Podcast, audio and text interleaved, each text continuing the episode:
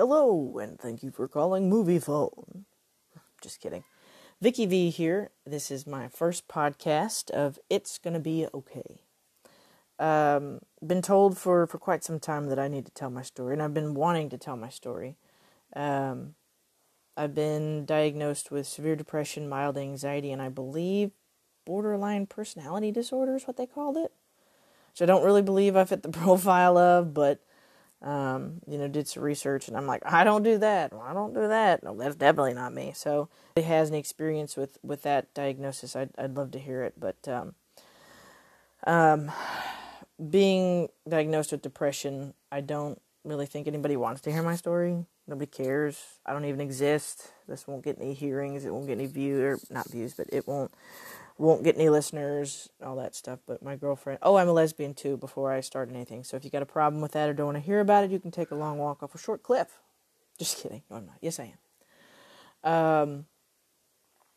So, but she told me that to tell my story, that people will listen and people want to know, and people need to hear that there's other people out there like them experiencing the things they're going through, and knowing, having somebody that's living proof tell them it's gonna be okay. So, a little bit about myself. I'm Vicky V. I'm 37 years old. Uh, my girlfriend and I have been together four years. About uh, going on four years, maybe in the middle of the fourth year. Don't tell her, but I'm not really sure. Um, she does have two kids, an almost nine year old and a just turned five year old boy. Uh, the nine year old's a girl, and uh, I consider them my my bonus children, my my stepkids. Even though my girlfriend and I aren't married yet, um, we also have three dogs, three cats, and a bearded dragon lizard who is currently sunning himself on the uh, windowsill. So we have a zoo. Um, and for someone who struggles with depression, it's it's a struggle every day to feel appreciated, to feel loved, to feel wanted, to feel like I'm doing everything I need to that day, you know, and and and everything. But it's also rewarding because I don't. I love. I, I'm a Cancer. My zodiac sign is a Cancer. I love being home. I love the peace and quiet.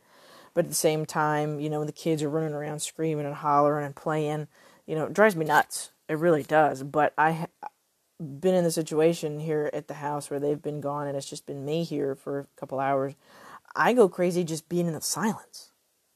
But I digress. That's another another story for another podcast. But um, I am a suicide survivor. I've been struggling with depression and suicidal thoughts since I can remember. Um, you know, and, and still to this day. Um, uh, let's say the first time, first thing I can remember wanting to kill myself was in the seventh or eighth grade, I believe.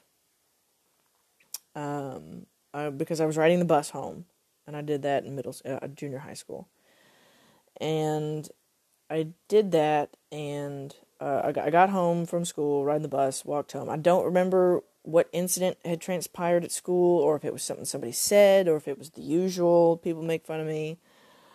But I had gotten home and I opened my mom's uh, a kitchen a drawer in the kitchen.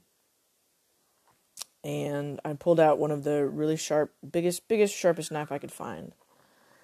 And it was surprisingly heavier than I remember you know, because I, I help mom in the kitchen, uh, help her cook, you know, help her clean, whatever. And uh, it it just felt so much heavier, and I I knew that I wanted to put it to my chest. And as I was doing that, I caught my reflection in the blade, and I remember the only thing I could think of is that my mom would come home from work. It's like it was a normal day. She'd come home from work, tootling in her car, wondering what to cook for supper, you know, who was going to be home, who had practice, who had whatever, who had this, who had homework. She would come in, she would walk in the front door, look in the kitchen, and find her daughter in a pool of her own blood in her kitchen floor. And I couldn't, I couldn't do that. I could not do that to her. Um, fast forward many years, I struggle with suicidal thoughts to the point where I know exactly how I would do it, when I would do it most days, and how to look like how to make it look like an accident to where nobody knows that that's why I did it or that's what happened truly. Um, because you know, struggling with depression, I don't really think anybody cares anyway. You know, nobody's gonna miss me if I'm gone. Nobody's gonna even care. Nobody's gonna even notice. And um, it gets to the point where I finally decide, geez, five years ago, I was early 30s. Just now deciding in my early 30s that I need to do something about my depression because it's it's getting pretty bad. There's a, a lot of alcohol usage, a lot of a lot of drinking, uh, no drugs, proud to say, um, but it's gotten to the point where I need to go back to counseling. Counseling helps for a little bit. Um, you know, it uh, you're able to talk to someone, which is always good, and I highly recommend it. It doesn't have to be a counselor or therapist. It can be a friend you really trust, a family member you you really trust with your deepest darkest secrets. But I did see I did see a counselor and those questions that she would have to ask me every day is that are you feeling suicidal? I mean, yeah, that's kind of why I'm here, right? Um, but the answer would always was always yes, and um, she would ask me, "Have you ever attempted?" And I said, "I I did put a gun to my head." you know, and she'll ask me when and what, and how, and I I, I don't remember. I, I really don't. That first time I did it in my early 30s, I, I don't remember it. I remember the feel of the gun to my head. I don't remember what snapped me out of it. I don't remember what I was going through or anything like that. I don't know what triggered that one. Um, and then she would ask me, you know, do you have a plan? And I think it was at that point that I, I don't want to tell her yes but I did. I had a couple. I had several. I had ideas of how to do it, when to do it, specifically down to the time of day and the conditions of the road or, you know, whatever I was going to do. And it was at the point where I finally told her yes to that question of if I had a plan. That I realized I needed medication. I needed some extra help and of course you can't get into a psychiatrist you know the next morning so i had to wait i think a week or so maybe a couple um but then something else transpired and i put a gun to my head a second time the the thing that snapped me out of it this time was i was sitting on the floor i had the gun to my head and the way i was holding it the way my arm was positioned i was just tall enough my dog was just tall enough to put his head on my arm. And I can't describe the feeling of warmth I got from him when he put his head on my arm, or the look in his eyes that just told me no.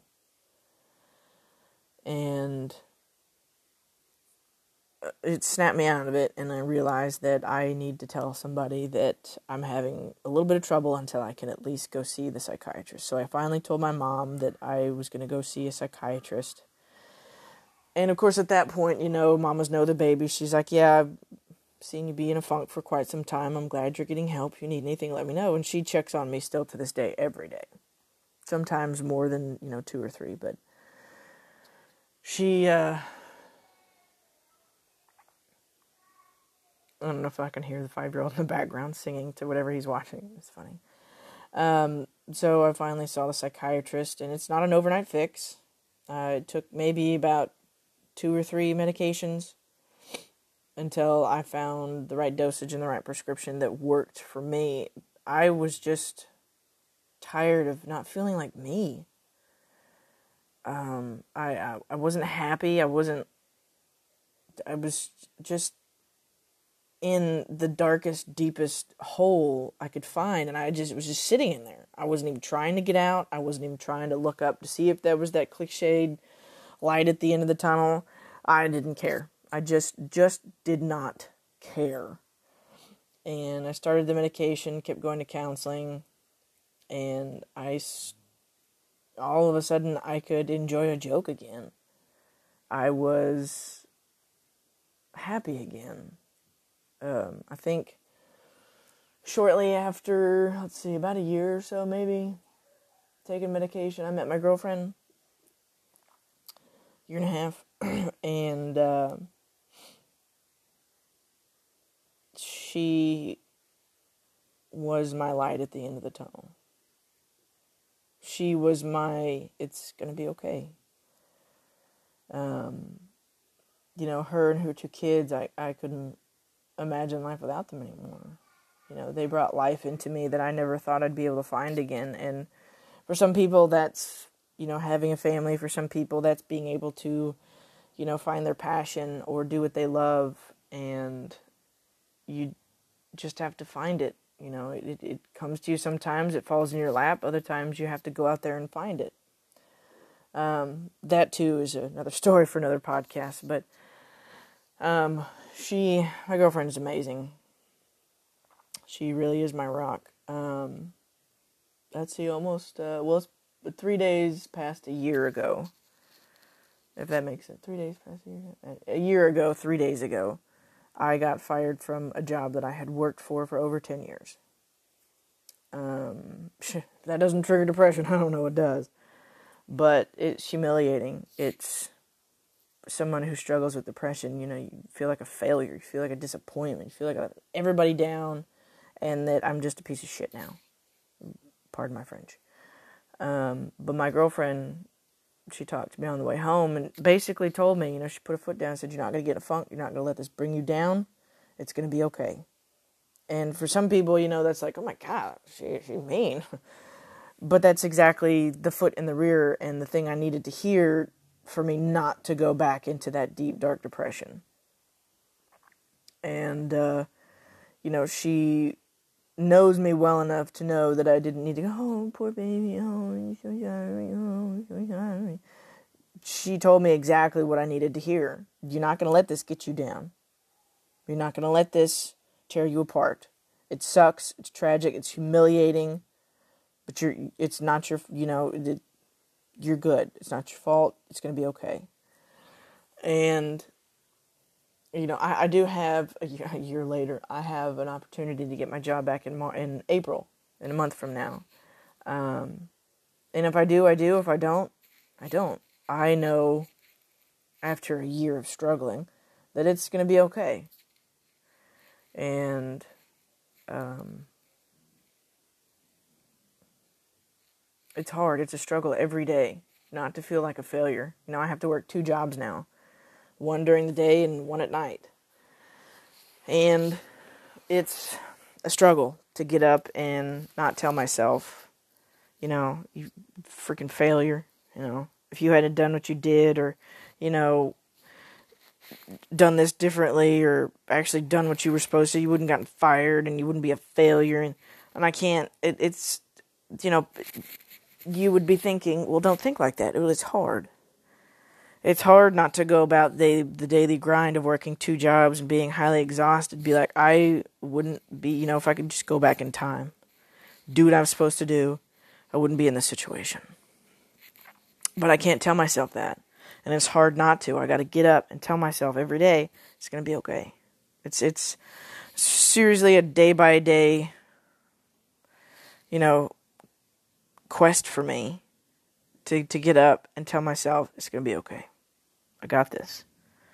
I got this job, then I got that job, then I can come home and sleep, get up, do it, you know, rinse and repeat, basically. And it's a struggle. And props to single moms and single parents out there that work two or three jobs and raise their kids. Props to y'all. Um, because I would be in an early grave if I had to do it but y'all are moms and dads, you know, out there that, that do that. It's it's just amazing. uh, how y'all keep your sanity, number one, but how you pull off actually doing what you do. And I know this is not permanent. I know it's not going to last forever, but it's a struggle. Um, you know, my my girlfriend. Uh, well, I'm proud to say I've been medication free for about two years now, and uh, she is just now starting medication. She suffers from severe anxiety, a little bit of depression thrown in there, and uh, PTSD. Which PTSD is not something that just affects our soldiers. Um, first responders, doctors, nurses, teachers who go through active shooter situations, uh, anybody can come away from trauma with PTSD. And she lost her mom about four years ago, I, I believe four years ago. and, uh, well, this is the start of the fourth year. And she lost her mom to cancer. And she's 28 now, so 24, 25 at the time. And that's not something that any you know, young woman should have to go through is to lose their mom, especially in the manner she did. She had a stroke and she got diagnosed with cancer. And anybody who knows anybody that's lost a loved one to that freaking cancer, it's a downward slope and it's a roller coaster that you're shoved on, and it's a nightmare, you know, of a roller coaster of emotions, of just horror. And you know, she was with her mom, you know, the whole way, and seeing a loved one go through that and deteriorate just like that, it's it's it's it's not easy on anybody. And with her anxiety that she didn't really know she had, it just that PTSD just just it come back and it, it's not something that even the anniversary of her mom's death would trigger. You know, it's just put on eyeliner before you know before school. She's going to school right now, and I'm super proud of her. She wants to make some you know make something of herself and get that job, and you know prove to her kids that you know mommy you know you can do anything you want to as long as you work hard and strive for it. But she also recognizes that her mom's not here to see this. And that triggers her PTSD. And so she has She's had anxiety uh, back to back. Well, it's, it's been about a two week gap, but for her, it's back to back because she'd never had episodes like this before, and it's just they're crippling. Um, and you know, she's finally coming to that she does she can't handle it on her own anymore. She can't, you know, use her mind mind judo and take care of it on her own anymore. She needs she needs a little bit of help. And you know, I, I use normal people in quotes, but normal people when they grieve, you know, okay, this happened, it sucks.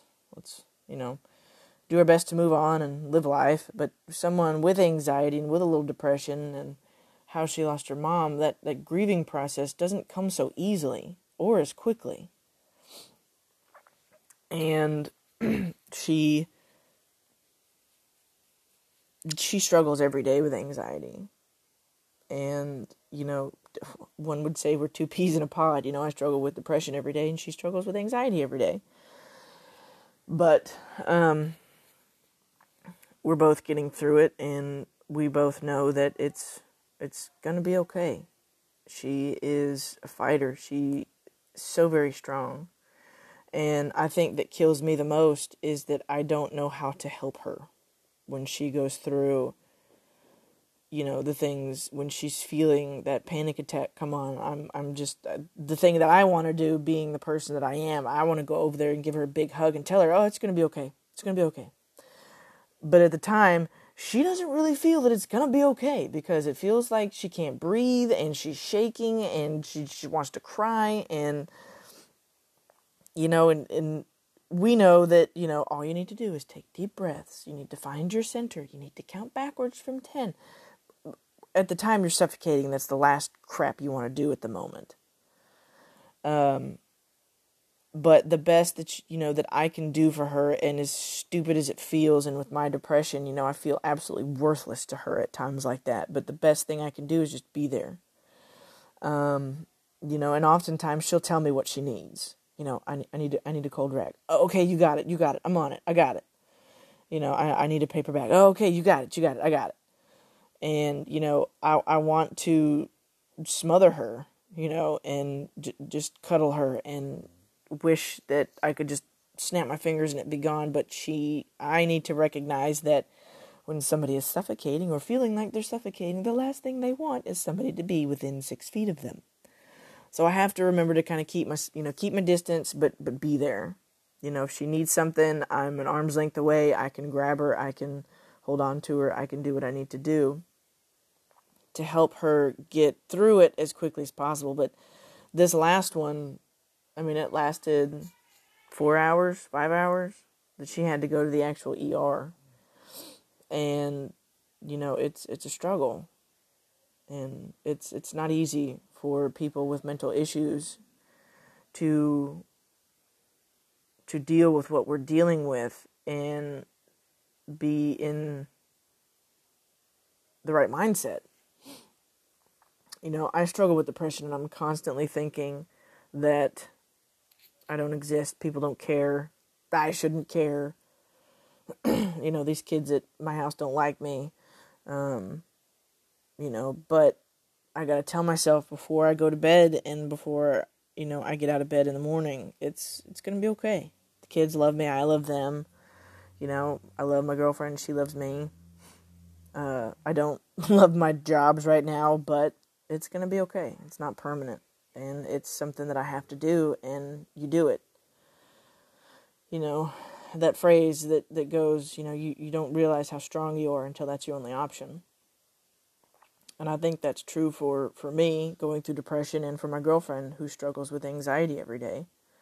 You know, we have to be strong, but sometimes it's okay to ask for help, to go to that therapy, to go to that friend, to you know, go to that psychiatrist and say, look, I can't do this on my own anymore. I'm going to end up in an early grave. And that's not something I want for anybody. Hearing on the news and local and, you know, the national news about people who kill themselves and are going through other mental issues, it just, breaks my heart. Because I want to be able to reach out to them I want them to be able to reach out to me and for me to say, no, no, no, I'm living proof that it's gonna be okay. That we're gonna, you know, you're gonna get through this. You need to talk. I'm here. I just want to be able to hug those people and say, you know what? If nobody else cares about you, I do. You matter to me because you do.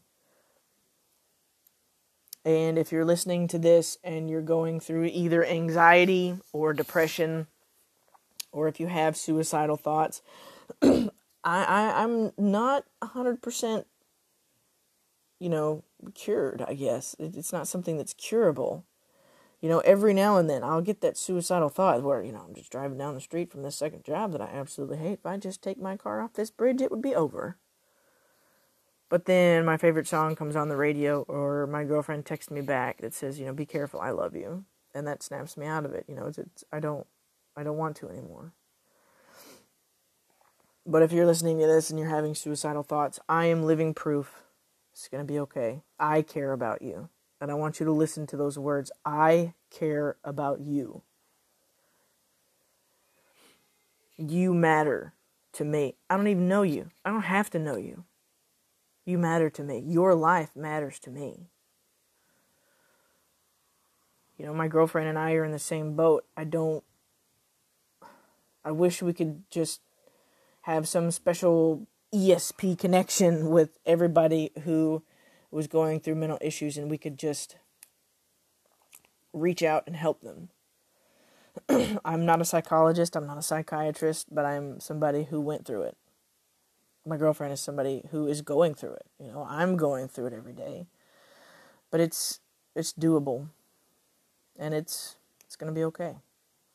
And excuse me. I again, you know, my depression and low self esteem, low self worth, you know, I don't think anybody's going to listen to this. I don't think anybody cares, but I wanted to tell the story because if it reaches only one person, then, and it does, you know, it helps them.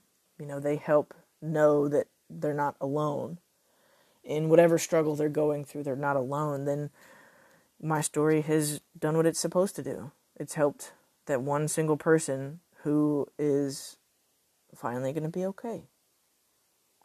Or they listen to it and they tell themselves, you know, maybe I can try doing that. You know, it's going to be okay because it is. And I'm living proof. My girlfriend is living proof. and uh, so that's my story in a nutshell. I think the five year old's getting antsy. Um, so I'm going to conclude that this this podcast. Like I said, I have no idea what I'm doing or how to do it. Um, but tune in next week or whenever I put another podcast out. uh, and I'll find uh, I'll uh, have another topic, and or you can tell me what uh, you would like me to talk about, whether it's about my story or my girlfriends or anything like that. Um, negative comments, positive comments, I'll uh, take the negative ones with a grain of salt. They'll actually be quite entertaining, I'm sure. but I am here. You are here. We're all here. Um, that's pretty corny. but it's it's gonna be okay. Know, it, it really I I am Texan, yes. So I'm I threw that y'all in there. Uh, it's gonna be okay. It really is.